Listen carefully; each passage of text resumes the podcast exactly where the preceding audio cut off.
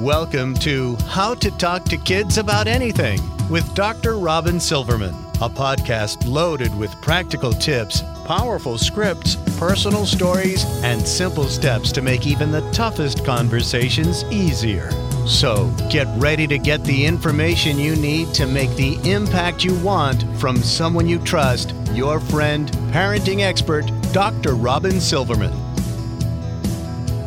Hello and welcome to How to Talk to Kids About Anything, where we give you the tip scripts, stories, and steps to make even the toughest conversations easier.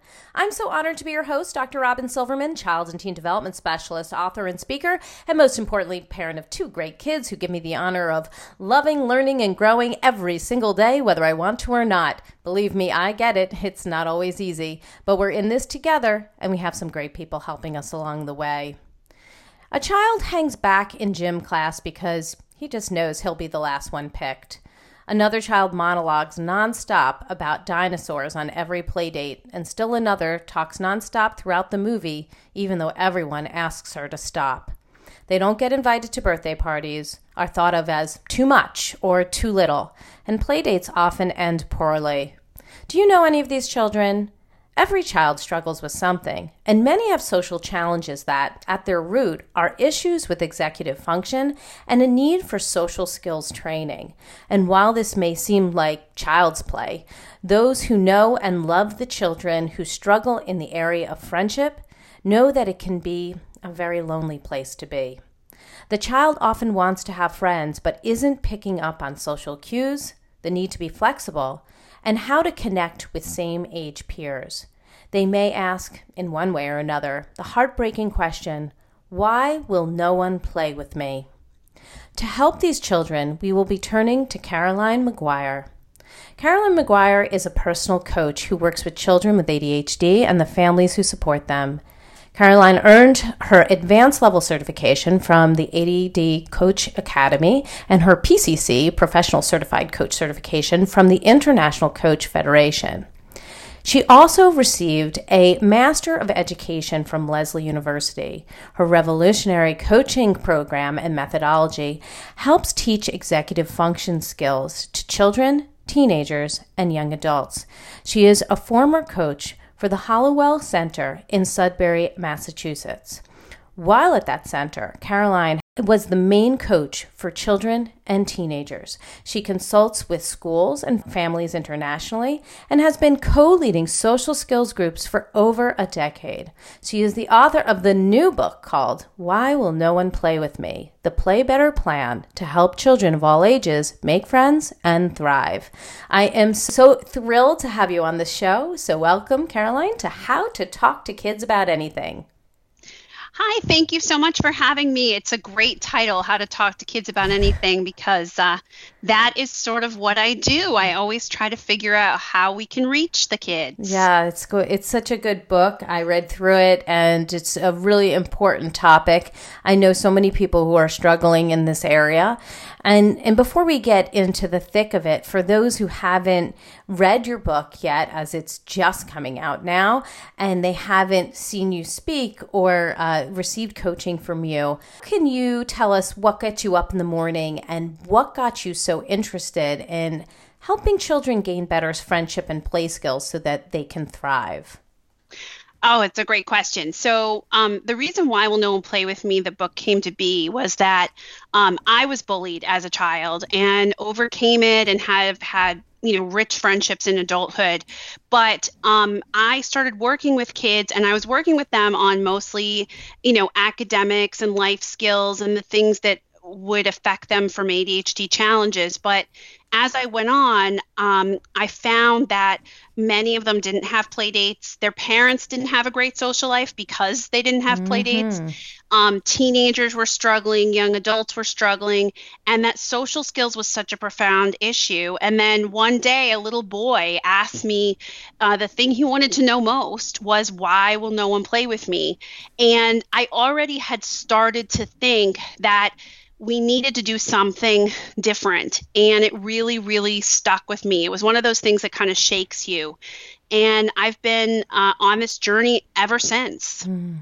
I, I, so appreciate that. We have spoken with some other coaches who do an incredible job helping out with executive function skills and, and ADHD. Seth Perler, Cindy Goldrich. You talked to uh, Debbie Reber, who talks a lot about this as well. But I love that you have such a specific angle with friendship because it's an area that can make or break childhood. I mean, obviously, we want our kids to succeed in school and we want them to uh, thrive in all different ways, but that social aspect is so important.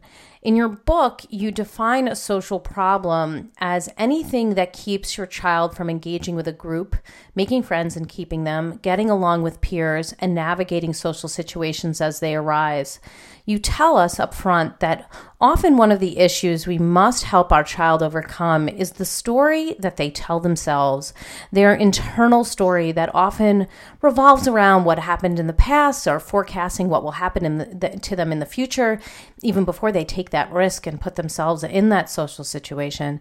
So, can you tell us more about this story kids are telling themselves and how to uncover that story so that we can help our kids change that internal dialogue to something more positive or, or even neutral.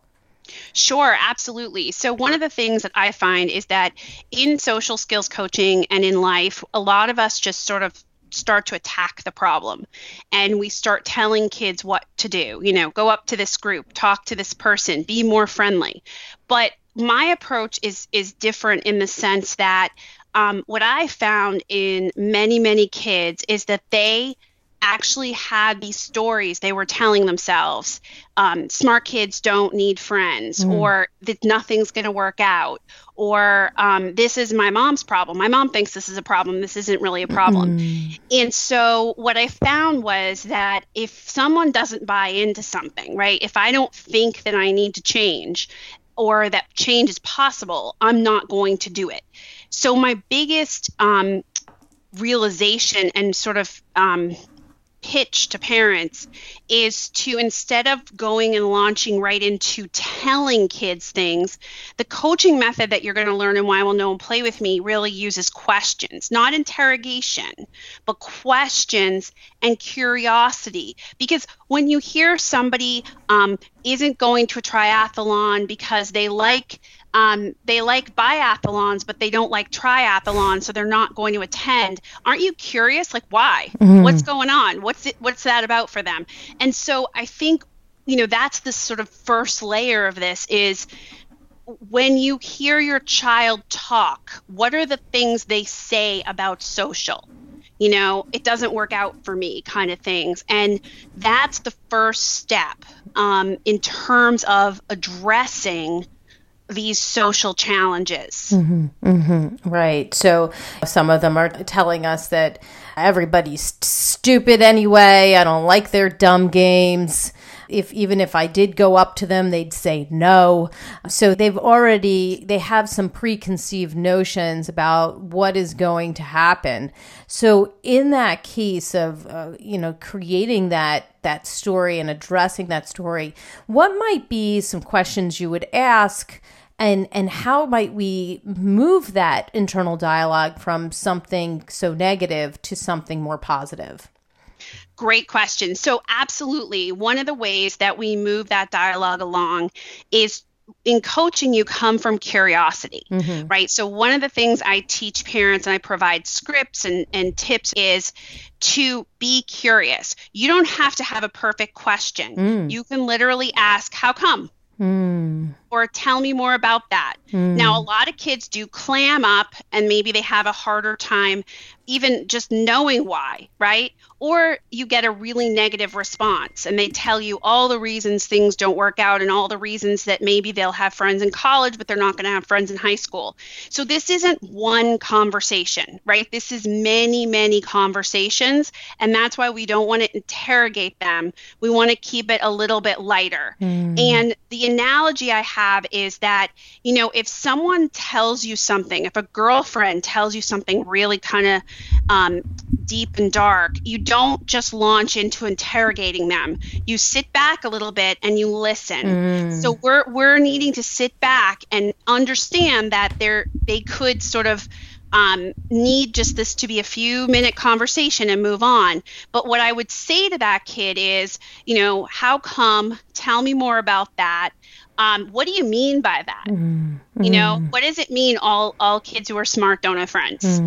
Um, and then also, um, if they don't answer, you can offer them a buffet of choices. Like, is it that you're anxious or is it that you don't like the kids there? And mm. often what'll happen is they'll they'll get almost angry at you. That's not it. That's not it. It's this. Mm. and then they give you a totally um you know a third answer you never even thought of. And that's the other big pitch i have so much for parents don't assume you know the reason mm. i often hear parents you know i belong to this this um pool in the summer. My daughter's a swimmer, and it's just like you know a, a dirt. it's not fancy, and parent I hear parents all around me saying, "I know exactly why my kid does X or Y." Mm. Do you? Mm.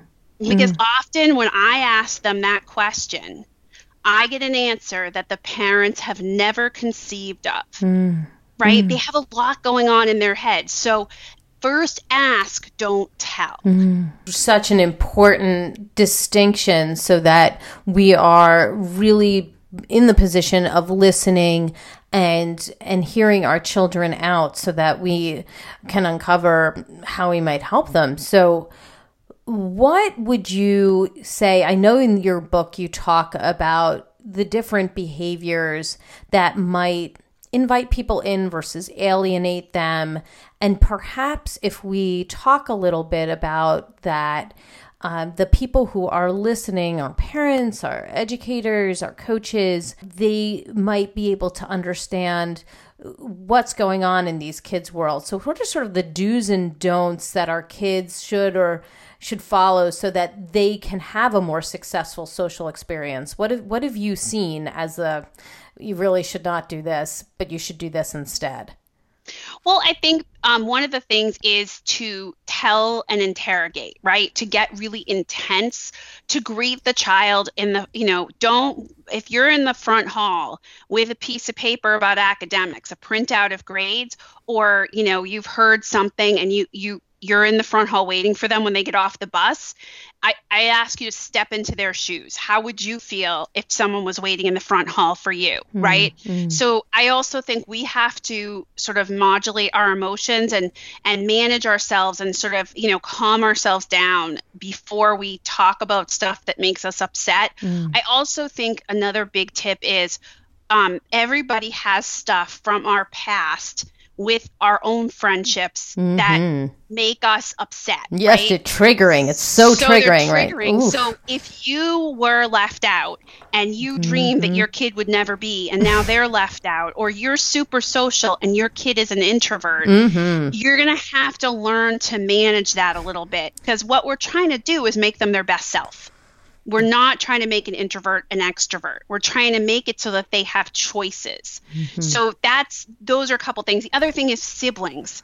Siblings can be a great source of information, and I talk about that in the book. You know, if you have a kid who clams up or a younger kid, and you have a sibling who's kind and generous and can sort of do a little research and find out what's going on, that's great but you don't want to talk about this stuff in front of siblings. You don't want to have that conversation about why won't you ever attend anything at school in front of a sibling or someone they don't like because they're going to clam up and they're going to resent it. Mm-hmm. Mm-hmm. So it's environment, right?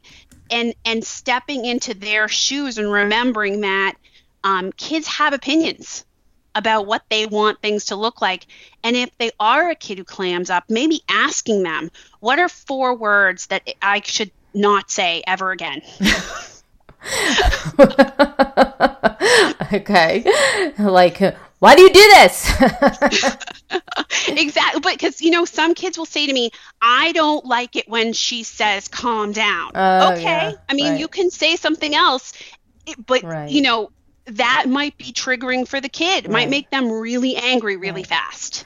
Okay. And then if we sort of turn this on our ear, and for those who are listening in and and they're thinking, you know, my kid does have trouble, but I really don't know why. What are some behaviors that you typically see in kids who are left out or who are asking such a question of why will no one play with me? What what are some of the things that they might be doing? Well, there's a few things. Um, you have to be part of the social realm in order to have friends, right? Mm-hmm. You have to attend stuff. You yes. have to participate, right? You have to go to lunch, right? A lot of the kids I work with do not enter the lunchroom. They do not go to after school activities. Yes. They are not around. They're like ghosts. And then they complain they're yes. invisible, but you are not in the mix. And and also, I think parents just remember it almost doesn't matter what brain based reason brings a kid to this, or maybe they're just in, inherently shy or they're shy from the, from the jump, but it really matters like what do you need to do to be social? Mm-hmm. So you mm-hmm. need to participate. The other thing I notice is not being able to adapt. Mm-hmm. You know, do you ever have that girlfriend who you always go to the restaurant they want mm-hmm. and you see mm-hmm. the movie they want mm-hmm. and you kind of it gets old, doesn't it? You're like, mm-hmm. well, mm-hmm. I don't want to go here. So that's a big thing I see. And it's not just sharing, it's um, you know, picking the movie, picking what we're going to do, um, telling being too bossy being the rule police telling everybody what they want to do. And by the way people can be the rule police at 40 you know it's the kid who pulls out their phone and says you know actually and corrects everyone. Oh gosh no. Um, and so that's another one. And then the third big you know big thing is too much mm-hmm. if a kid is really loud the joke goes on too mm-hmm. long maybe they're immature mm-hmm. um, and they're just too much that's the other thing that um, tends to get you in trouble and one of the things you, that i notice about these kids or that i've found that parents might be you know nodding and identifying with is a lot of times all of these kids don't realize that everything we do other people notice. Mm-hmm. And so right. if you are nagging your mother in the middle of the hockey, you know, uh, the hockey waiting room, and you're, you know, really being obnoxious, people notice mm-hmm. and your friends notice and they don't love it. Yeah. You know, if you are bossing someone you're you know someone else around constantly, um people people just back mm-hmm. away. Yeah, you're so, the if you're the kid on the bus that's getting into trouble or or the joke is going on too long and you keep pushing and pushing, people notice those kinds of things and it gets really frustrating. Even if they're not part of it, right? Even if they're not part of it. So I'll give you an example. I had a group of of little girls over here the other day, friends of my daughters, and they were all talking about something that a a, a boy in their class had said um, obnoxious and putting down to someone else else. Now they don't love this someone else, but they're not eager to be his friend, right? right? Because yeah. they're watched and they saw him you know continually putting someone down all day mm. so i think we have to you know a lot of times the methods that i'm showing you and why will no play with me are all about how to help kids walk in other people's shoes and learn what being social is about. What is friendship about? And what are those friendship behaviors that you need to produce? And then, okay, how do you do it? So, so let's say for the kid who, let's say the kid is not particularly sporty. Maybe the, maybe you're talking about somebody who's not very interested in large groups of people or they don't they don't like team sports you hear this a lot they'd prefer to play with small numbers of people and everybody's out playing soccer and lacrosse and hockey and and they're not. So now right. what is it that you're going to to say to somebody who's listening in on what to do with a child who really wants more friends is feeling invisible eh, but doesn't you know even though you're at do you want to play basketball? Do you want to play golf? Do you want to play tennis? Do you want to you know and the, the answer is no. Now what so here's the thing, too, though. Everybody can find a group and people like you mm-hmm. who want what you want, mm-hmm, right? Mm-hmm. It, you know, you don't have to like you don't have to participate in sports. There are going to be moments in life when you're not with the people you want to be with, but as long as you find your people, that's okay. Um, and I think that's also a, a thing for parents. You know, if your kid is quirky, that's great, that's fine but even the most quirky kid should be able to find a group of people who who are like them and who like them um, and if they can't it's usually a sign that they have behaviors that alienate other people right so for the kid who isn't sporty I look at what they do and I'd help them with those underlying skills, but I'd also help them find their people, right? So I don't want to do it when they're if they're alienating people, want to work on the alienating stuff before I introduce them to new people. But you know, it might be that they need to do um, School of Rock on Saturdays. Mm-hmm. It might be that they need to join the robotics club. Yeah. Um, we're talking about being social. We're not saying you must play basketball, right? Like it, it's it, so to me, there is a compromise though, where one of the things I talk to kids about is if you want to sometimes participate and be invited, what stuff do you have to do? What's sort of the minimum? You know, I need to play soccer once a week or gaga ball or whatever so that I am, you know, friendly with these people I want to be friendly with. And then the rest of the week I can do something else. Mm-hmm. You know, there's always these balances. And I think um, some kids very naturally come to it and other kids just don't come to these kind of things naturally. Like in some way, you you just sometimes have to put yourself into situations where you may not be as comfortable. You have to get out of your comfort zone a little bit because that is where the people are. That is where right. the potential friends are. So even if you may not absolutely adore soccer, but you know that there's people there that you really would like to get to know that might be a place for you to be. You know, um, if you're, you know, know that some people have joined an art class and you'd like to get to know them, but you may not be enthralled with art. Hey, it may be something to try. I, I, I think sometimes, you know, we, you know, our, our kids wind up shutting things down before they even, per, you know, even think to themselves, there might be some good that comes out of this. Absolutely. And and you know the thing about it is too is that when we have more of a collaborative conversation with our kid where we give them examples of stuff we do because it makes us, you know, fit in more that you know maybe on a on a snowy cold new england night i do not want to get in my real clothes and go to book club no but right. i want to have friends yes right yes you know i think we have to have that talk and also you know, I, I don't want kids to quit everything, but I also am, I do recognize that they have to have a place and some things that they really love. Yes, agreed. Um, but agreed. also talk about, you know, what are the things that other kids do? What makes them enjoyable as friends that makes you like want to pursue them? And then what do you need to do, sort of minimum, to be part of that crowd mm-hmm. not like in a, a, hanging on way but you know there's many situations kids face and we can sort of remember as kids where you're in a lunch period without your friends mm-hmm. so mm-hmm. you need to be with these people and get along with them and it doesn't mean you have to be the best soccer player but it means if you want to sort of hang out with these people you know you have to play a little bit so i think yeah. those conversations and the coaching technique really helps because you're asking questions rather than interrogating so you're like what is what is what would it look like if you spent you know a day a week playing soccer. Mm-hmm. what do you think you it needs to look like for you to manage this situation right? You're not telling you're asking. Mm, that's a really good strategy. I like that a lot. Um, so obviously we've talked a bit about coaching and and that we would be in the position of coaching.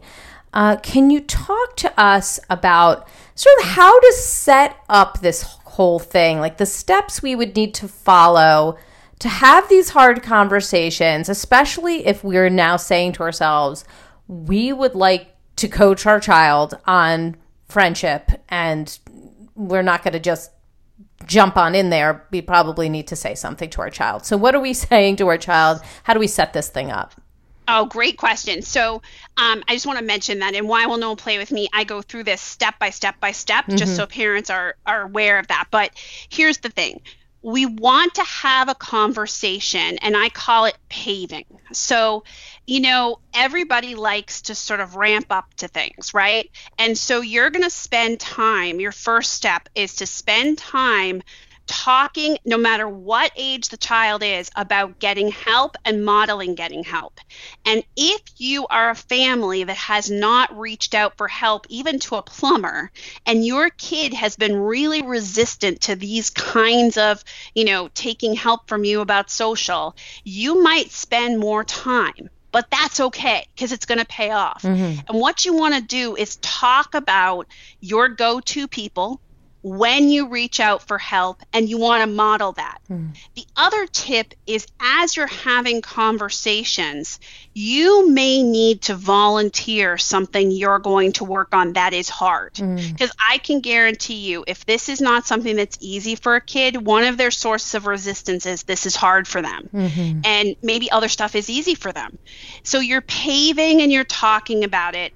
And then when you have a conversation, sort of step two, you want to make sure that you know that it might be a short conversation and then you might have a few of them. So parents tend to want it to be like this big epic conversation, but you know, sometimes that is not the way it works out. Mm-hmm. You also don't want siblings around, you don't want distractions. If they're in a bad mood, they get off the bus, you intended to talk to them about this today, don't do it, mm-hmm. right? Because they're not receptive.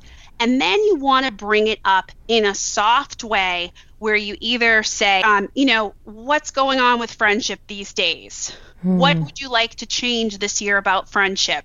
Something soft like that. Or, hey, buddy, you often tell me that you're kind of unhappy and you feel like you'd like things to change what would you like to change? Mm-hmm. You can reference, you know, I've noticed it's hard for you because we live in a football town and you don't play football. Mm-hmm. You know, what would it be like to find your people? Mm-hmm. And you start with this broader concept of friendship, mm-hmm. right? Not going to, you always do this. I saw you be rude to Uncle Jimmy at Thanksgiving. I've talked to you about this a million times. No, staying in the neutral, detached, um, whatever I hear, mm.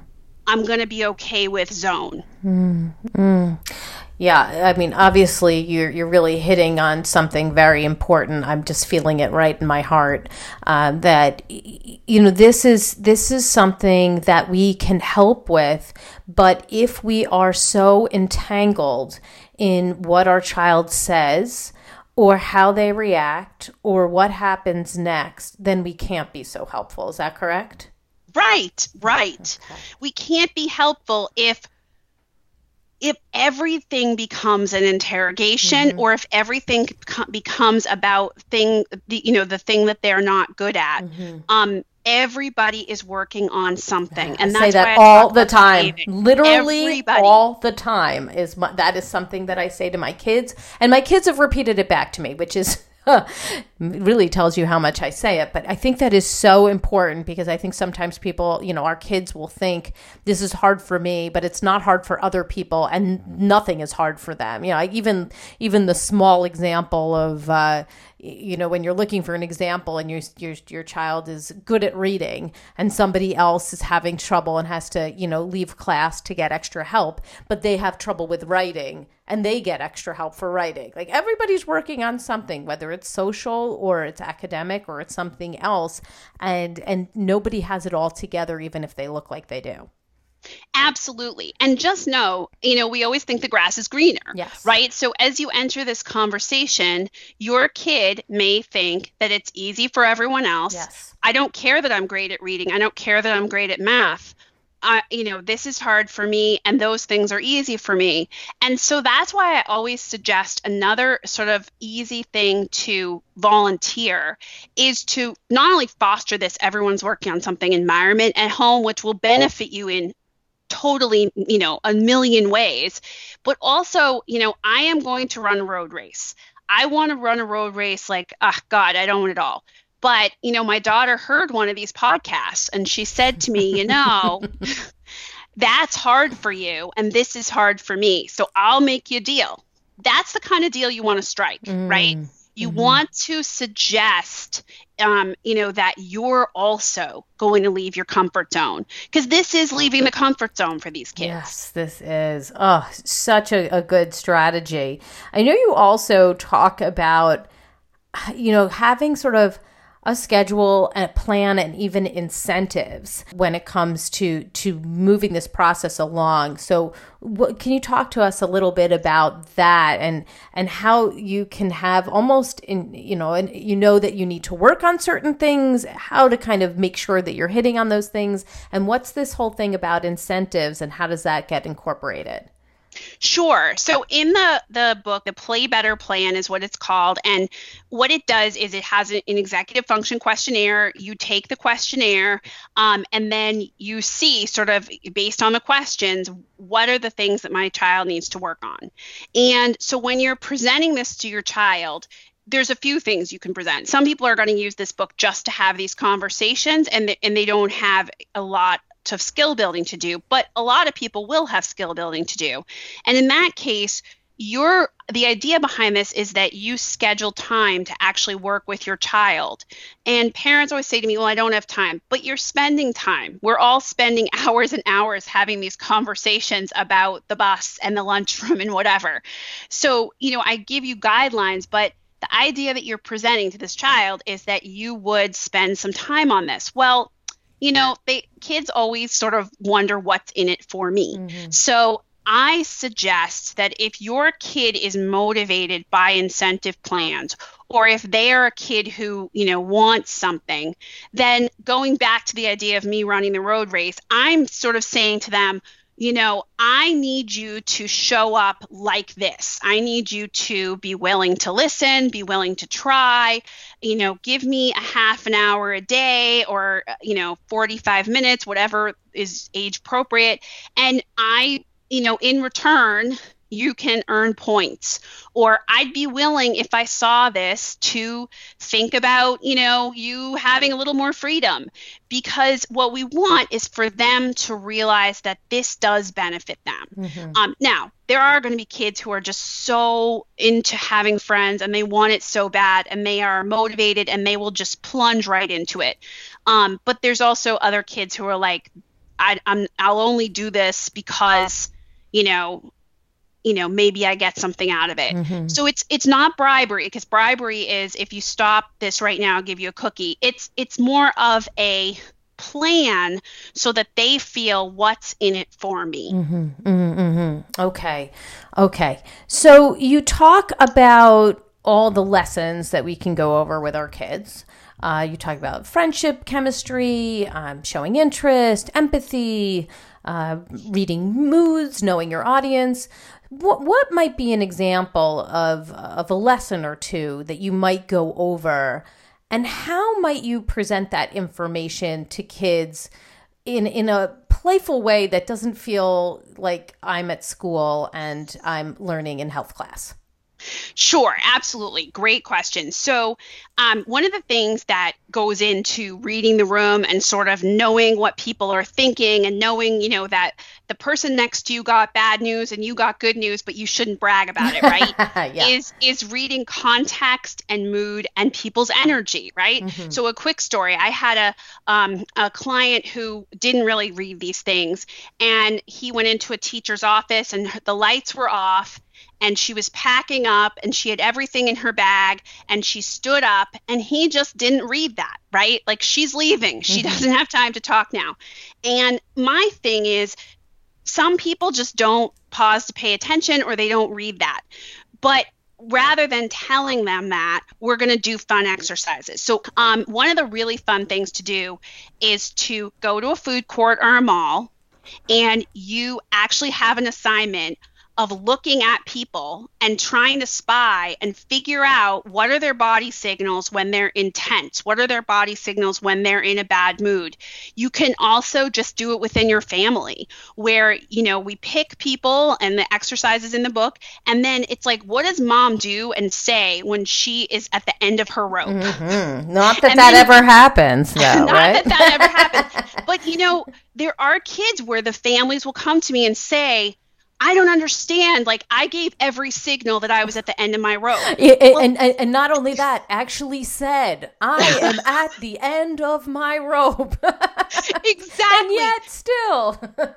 and and teachers will say to me, you know, I told the class this, and then, you know, my one little friend or teenage friend even doesn't read the room and so they kept going yes, right? Right, right, right? and so this exercise is designed because when you read the room if you parents listening really think about it you do pick up on people's energy. Yeah. you not only listen to what they say but there's like a vibe that people put off. Well a lot of people in life don't read that vibe. So this exercise is there's many of them but they're fun. You know it's fun to go to a food court. You end up giggling. You end mm-hmm. up watching people. We pre- we practice how to watch without watching.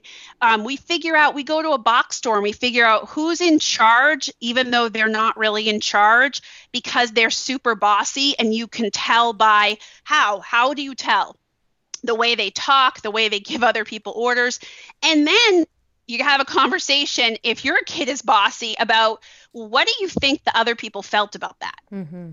Yeah, I think that that's really helpful, and it's nice to be able to kind of otherize it a little bit. That they're not only talking about themselves; they're they're witnessing what's going on in the room, so that uh, they're talking about what they see, and then it becomes a little less personal, and then you can equate it back to, you know, some other things that you've seen, so that they can have some perspective on past behaviors. Absolutely. You know, a, a, tip always for parents, right? If your kid is is resistant or they don't want to hear about it, ask their advice. And mm-hmm. I and I people always say to me, "Oh, you can only do that with little kids." No, no, no, no. I do it with teenagers every day. Of course, mm-hmm. now that I've told all of America, maybe yes. it won't work for me anymore, but right. I um I asked them about a case. I have this kid, he won't go to anything. He really desperately wants friends, but he won't go to anything.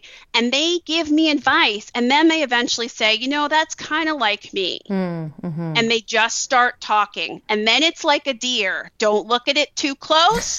don't get too close. Don't get too close. Don't scrunch your face up. Don't look way too interested, concerned. Um, because the deer will run away. But I think that that's that's something you can always do, and that's part of the method of the book um, is something called social spy, where instead of telling a kid you always do X, Y, and Z, we have them go to school, go to a box store, and and watch other people. We practice so that they're not watching directly. There's a whole series of rehearsals, and then they see things. So my classic story is I have this girl, she was uh, pre-med, and she was telling me that she was doing everything it took to get into medical school. And you and I both would look at what she was doing and say, no, she's not. She's sleeping till one in the afternoon, Saturday, whatever. Well, instead of telling her that, I said, I want you to go to campus and I want you to spy. What do other pre-med kids do on Saturday? When do they get up? When do they hit the library? When do they go to bed? She came back and she said, Caroline, you'd be astonished. They don't get up at one in the afternoon. Mm, lots of people up all at all hours. so what it does is instead of this being a fight and me telling her and her shutting down, she made the discovery on her own. Right. Oh, and it's always more just more to the gut when you discover it on your own. It becomes your own truth rather than somebody else telling you, and then you don't you can't fight with yourself. So that makes a much more um, potent argument. Yes, mm-hmm. it does. So if you see your child doing something off-putting like okay you've done you've got you've been going maybe going over some of these things. Let's say they're at a play date you're there because you're in the kitchen they're at your house. The child starts to do something that is off-putting. Let's say it's um, maybe they're they're playing a game or they're building something, um, and the other child just seems done with whatever it is that they're doing, but they keep going.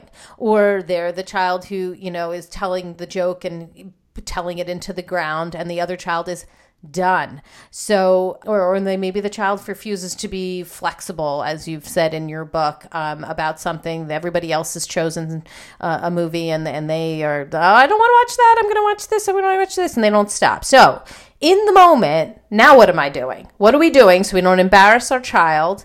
and that we're helping but not hindering? Okay, this is such a good question. So, as parents, our inclination is to swoop in and and say, "Oh my gosh, what are you doing? You know, let your friend choose." Blah blah blah. Here's my advice. We are going to do a lot of pre-planning in this book. We are going to do a lot of coaching and preparation and role play and, you know, have a play date with a cousin and I want you to to simulate and we assign kids missions. Mm-hmm. And sometimes what happens is the mission is to let the other person choose the movie. But they do it like the first 5 minutes of the play date and then things fall apart. That's okay. We're coaching from the sidelines. We might have a cue, right? We might say, something that's prearranged, like, hey, do you want popcorn? And that's a signal to the kid, you're being bossy. Mm. We may want to, you know, give them a little, you know, signal like a tap on the shoulder. We may want to um, do something very subtle, but we can't intervene. And here's why. As early as five and six, kids will say to you, why is that person intervening? Mm. So if it gets bad and there's, you know, obviously any physical violence, please intervene. But we're trying to prepare them and we're learning that if they start the play date and the first 15 minutes was usually an epic disaster and now it's better, mm. that's where that's There's great. a success. from there. Yes. Okay. Excellent. Yes, that's a success because then at least we we're now building on something, right? There's there's right. been a change change. Okay, excellent. And then after the play date, I would imagine you can debrief and talk about what went well and and maybe what what could be done differently. What would you do? Absolutely. So Why Will No Play With Me has like a whole chapter on debriefing and a whole checklist you can use. And you're going to talk about the wins, right? I saw you be really kind. I noticed that you were great for the first 15 minutes about sharing. Mm. I noticed that you really, really worked hard on your mission. Um, and even if the intention is there and the result is is not what they intended, we're going to compliment that. You know, I saw you trying, right? Mm-hmm. And then we're going to go through and talk to them about, you know, what we want to do next time. We might want to role play things out and we want to ask what happened there with choosing that movie? Because you never know as a parent even if you're over listening from the kitchen it could be that something happened and some of our kids just don't know how to handle it mm-hmm. so they end up defaulting to this you know bossy mode or whatever right so we're right. going to really talk about it in again this non-judgmental way and then we're going to plan for next time and we're going to set up reminders. A little guy the other day told me, I do better with reminders. Mm. I mean, mm. everybody does, right? Mm-hmm. So as they enter, and we're going to plan, we're going to look at that play date in the debriefing process. Was it too long?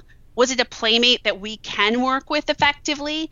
Was it at home or was it in a bounce house and everything went, you know, cut loose because it was just such a stimulating environment. Mm-hmm. We want to look at all that. Mm-hmm. Okay.